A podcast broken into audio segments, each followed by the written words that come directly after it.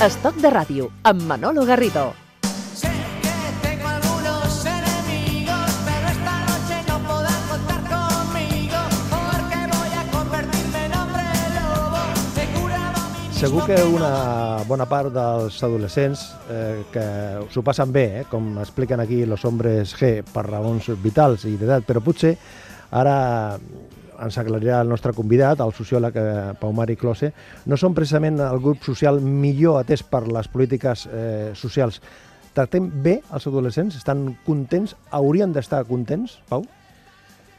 Bé, eh, som una societat que en general tracta bé els seus ciutadans si, si, si ens ho prenem en termes relatius. En el món, diguem-ne, hi ha societats que tracten bastant me, pitjor als seus adolescents i sobretot a les noies adolescents, però eh, realment no atorgam gran prioritat a les polítiques d'atenció a l'adolescència. O sigui, hi ha determinats problemes que podríem tractar bastant millor.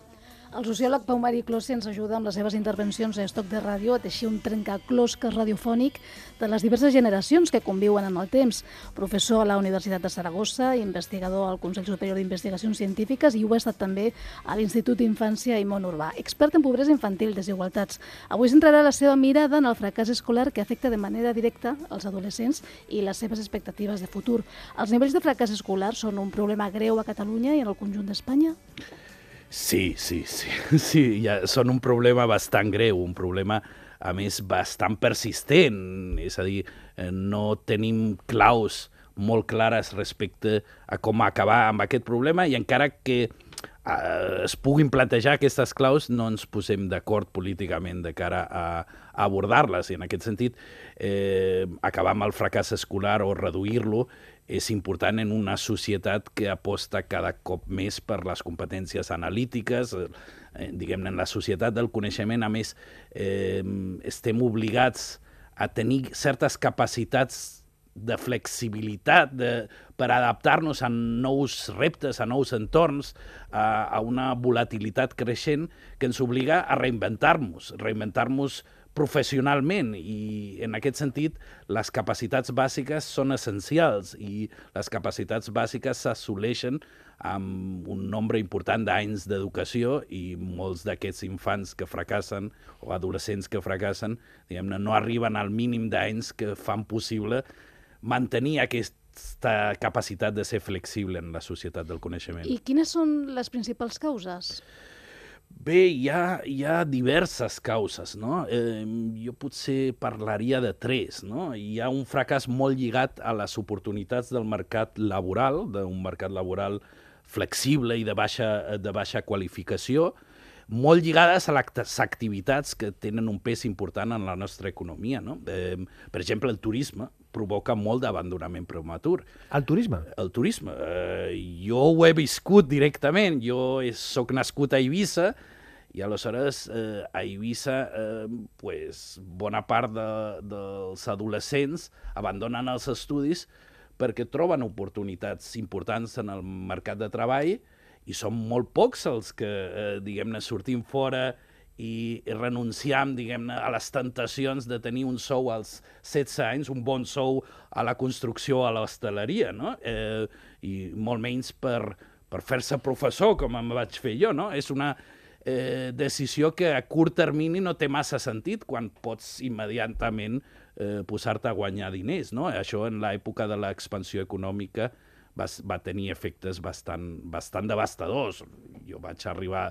Jo a l'institut tenia dos o tres companys que vam sortir a estudiar, la majoria es van quedar treballant en el sector turístic. No?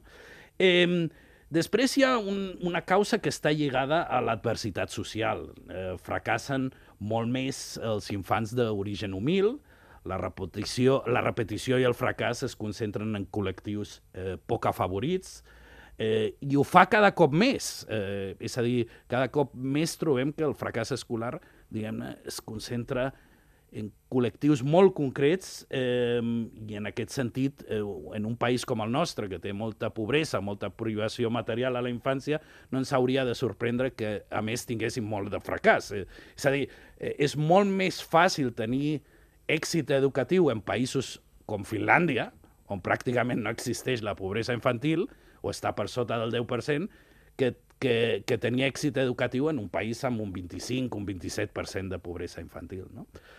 I la tercera causa, jo diria, té a veure amb les polítiques que fem. Eh, és a dir, eh, provoquem fracàs vale? i no corregim fracàs adequadament.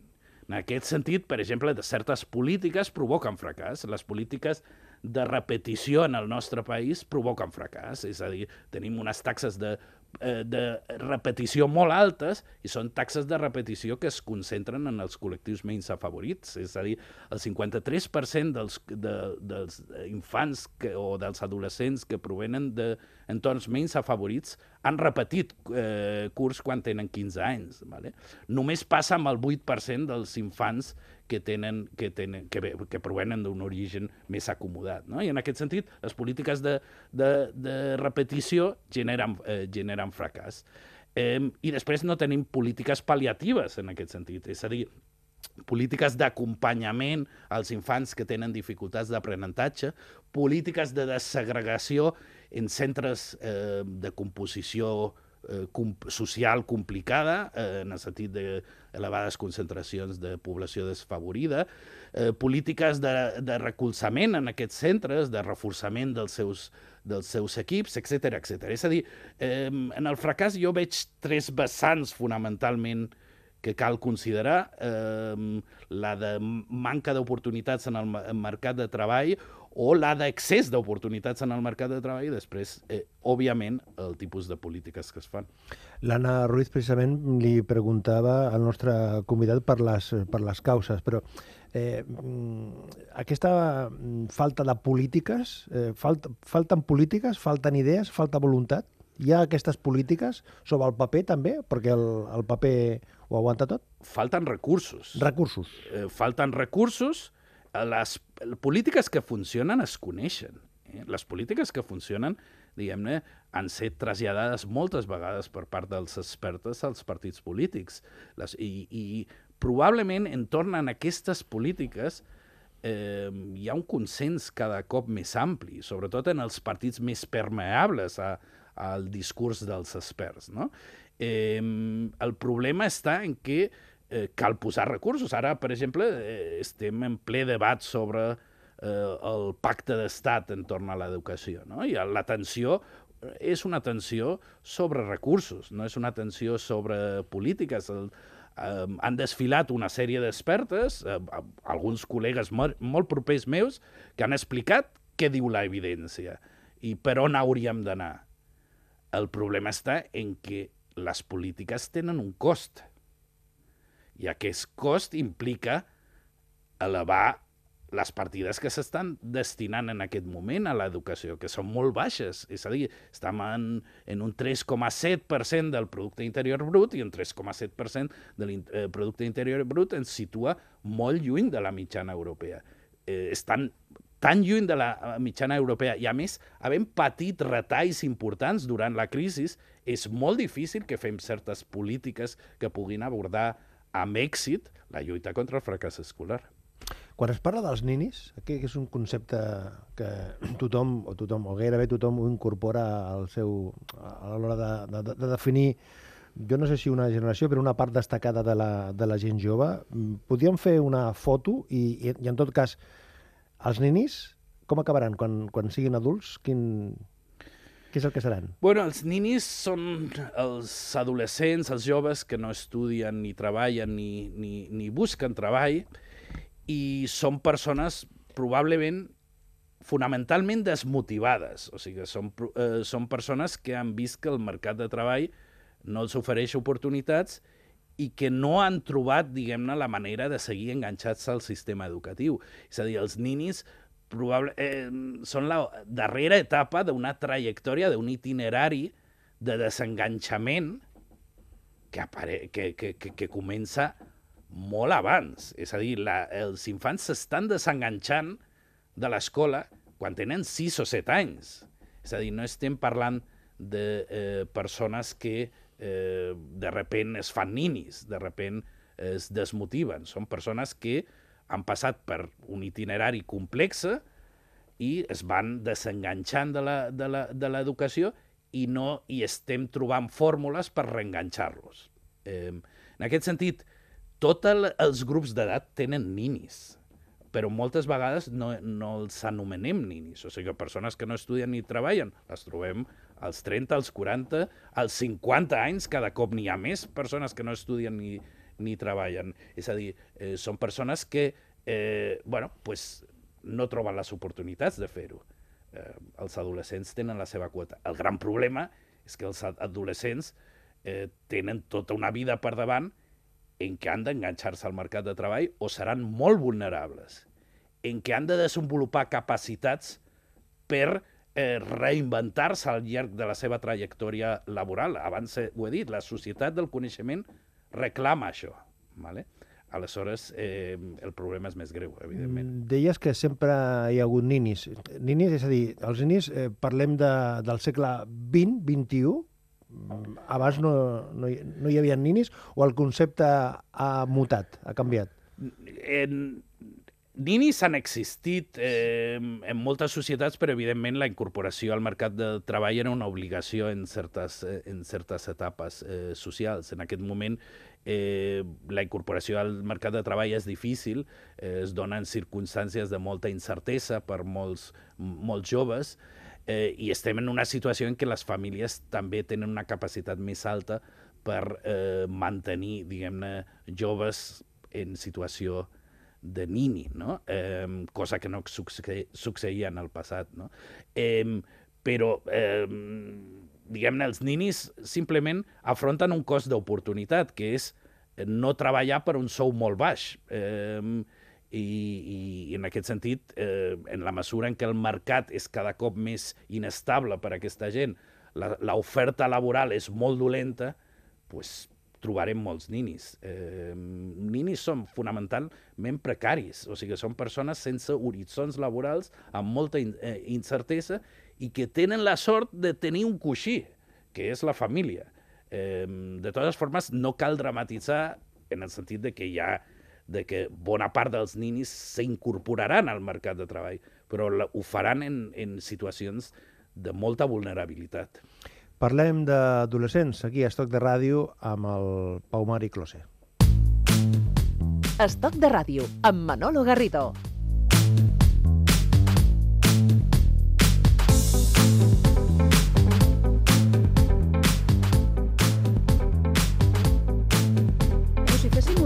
Exercici, el de passejar per diferents ciutats metropolitanes de Barcelona i anar fent fotografies a molts dels instituts que es van construir als anys 50, 60, constataríem que són els mateixos edificis. És a dir, que els estudiants nascuts als 70 o als 80 van estudiar en uns edificis que han- s'han mantingut més o menys intactes, amb una mà de pintura, però els estudiants actuals estan estudiant en les mateixes taules, les mateixes aules, els horaris continuen sent els mateixos, ni tan sols s'han ampliat les zones esportives, no hi ha menjadors, per exemple. No s'han habilitat els instituts per acollir els adolescents a l'hora de, a l'hora del dinar. I els tipus de profes són, són els mateixos també? Potser són els mateixos profes que als anys 80, és possible, perquè tampoc no hi ha hagut un relleu generacional, tampoc no hi ha hagut suficients oposicions per poder rejuvenir les plantilles de docents. Eh, L'extern, la, la imatge externa continua sent la mateixa, les coses que es fan a dins de les aules s'assemblen molt? S'estan introduint eh, pràctiques pedagògiques interessants, diguem-ne, fonamentades en l'evidència. En aquest sentit, el, molts equips docents són bastant permeables a les evidències, molt més que diguem-ne, les persones que són responsables de la, de la política educativa.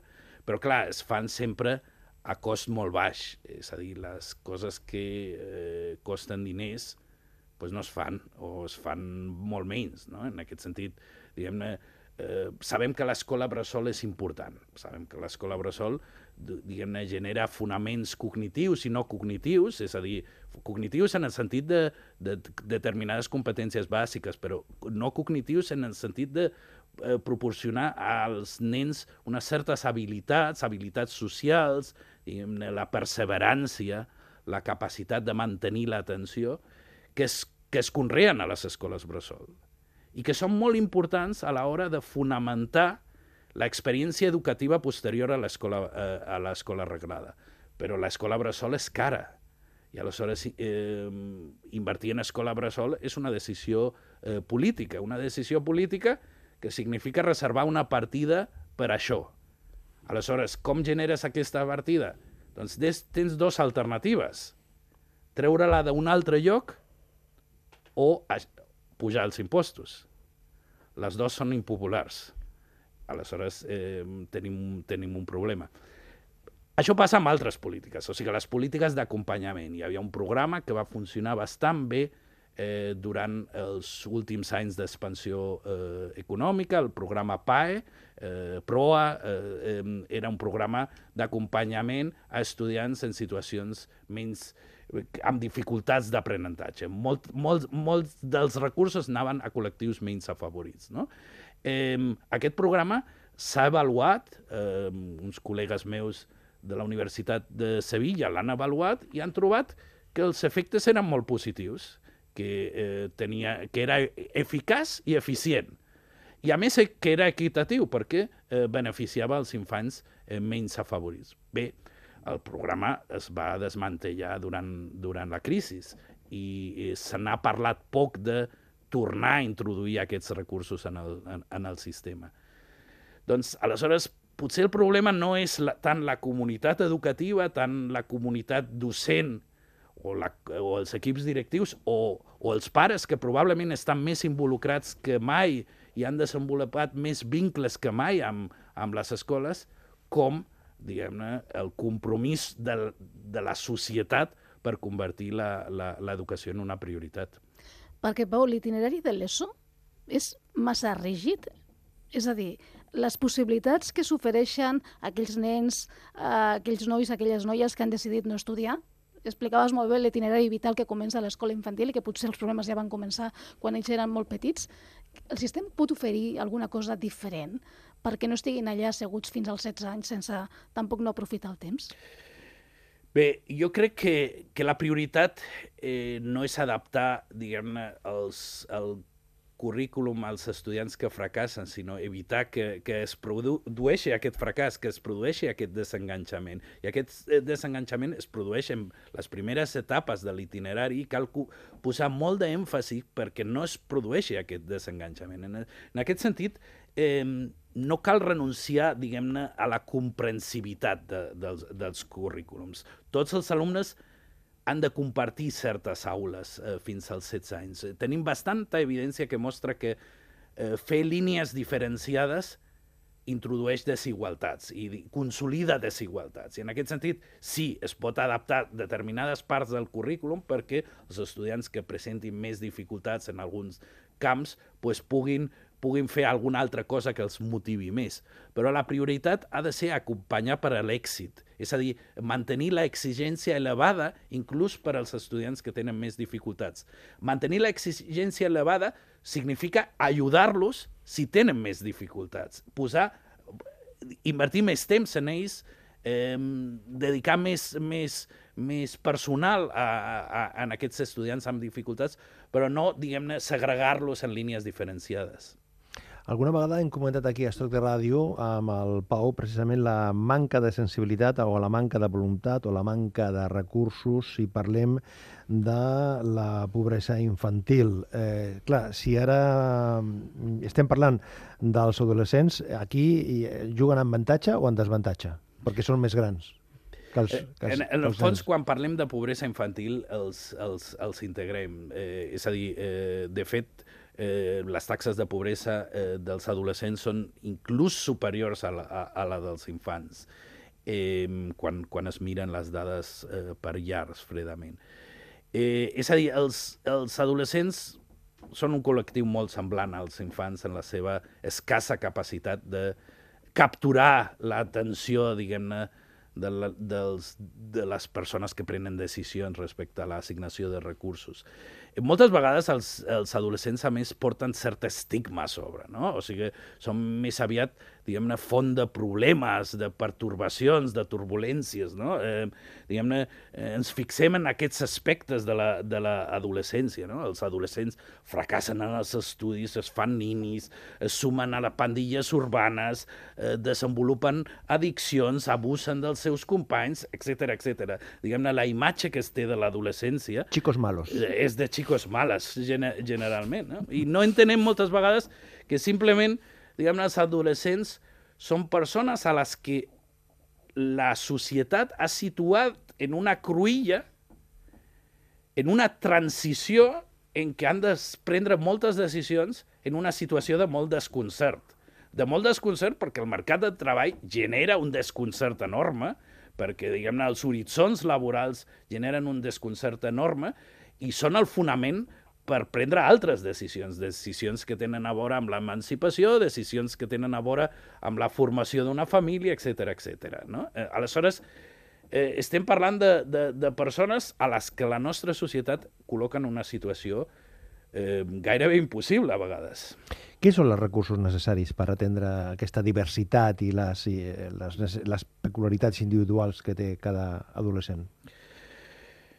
Bé, els recursos necessaris per atendre eh, els adolescents tenen a veure amb millors dotacions de, eh, per les escoles, dotacions per als equips docents, que sobretot els de, de, equips docents que enfronten situacions dificultoses, sobretot en els centres on hi ha una concentració elevada de problemes socials derivada de, de la composició de les famílies que porten els seus fills en aquests centres, té a veure amb la, moltes vegades amb l'absència de models socials de referència, és a dir, eh, quan es produeixen aquestes segregacions socials a les escoles o als, o als barris, moltes vegades els adolescents no tenen models de referència als que els vulgui, es vulguin semblar dins, del, di- dins dels mateixos barris i aleshores apareixen models de referència eh, que moltes vegades són contraculturals, no? Eh, per què? Perquè moltes vegades... Perquè eh, no hi ha prous adults que es dediquin, que dediquin prou temps en, en ells. El lleure educatiu, per exemple, és un, una, una política, que, una iniciativa que, que en molts països ha funcionat molt bé, en el sentit de eh, reenganxar, diguem-ne, els eh, adolescents a itineraris normatius i possibilitar, diguem-ne, eh, la, reversió, la reversió d'itineraris de fracàs. Eh, la, el problema del lleure educatiu és que ha estat generalment molt desigual, eh, és a dir, l'accés eh, ha estat possible per certes capes socials i no per altres, eh, sobretot les que a vegades més necessitaven l'accés. Se'ns ha oblidat, però que difícil és ser adolescent, eh? No sé si recordeu aquells anys de la, de la vostra vida. De quina manera, Pau, compensar l'institut aquestes mancances a les que feies referència? Només amb pressupostos, només amb una inversió més, més ambiciosa, però també amb nous eh, models educatius, una potenciació fins i tot als mateixos instituts de les activitats relacionades amb l'esport, amb el lleure? El lleure educatiu, en aquest sentit, és un de les, de, dels elements fonamentals. N'hi ha altres i la majoria dels que puc pensar passen per inversions més importants de les que estem fent. És que estava pensant si eh, feia esment eh, precisament la- l'Anna Ruiz eh, de l'adolescència. Clar, les cançons, hi ha un munt de cançons que han explicat eh, aquests moments de, de l'adolescència. No? I hem triat una cançó del Fito eh, que explica, perquè si parlem de l'adolescència sempre hi ha, aquest- hi ha aquest moment d'emocions, de sentiments, hi ha, hi ha cançons que ho expliquen, i aquesta és una. Sí,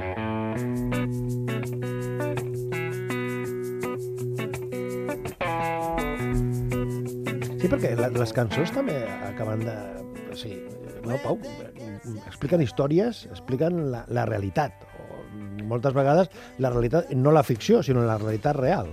Evidentment, són part de la realitat eh, i, i sobretot a l'adolescència juguen un paper importantíssim. O sigui, els adolescents s'identifiquen amb cançons perquè les senten a prop. Què té aquesta cançó Me acordé de ti? Bueno, és la, la crònica de la nostàlgia, no? La transporta crònica d'un temps a- passat. Et transporta... Sí, clar. Ah, no, sí, pregunto, als 15 pre- anys. pregunto, pregunto, pregunto, pregunto, pregunto, pregunto. Oh, Mari, gràcies. Fins la propera. Gràcies a vosaltres. Yo me fui no sé hacia dónde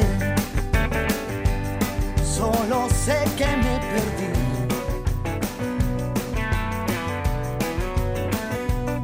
Yo me fui hacia dónde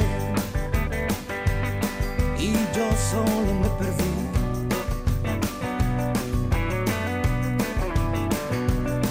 Hay un niño que se esconde siempre detrás de mí.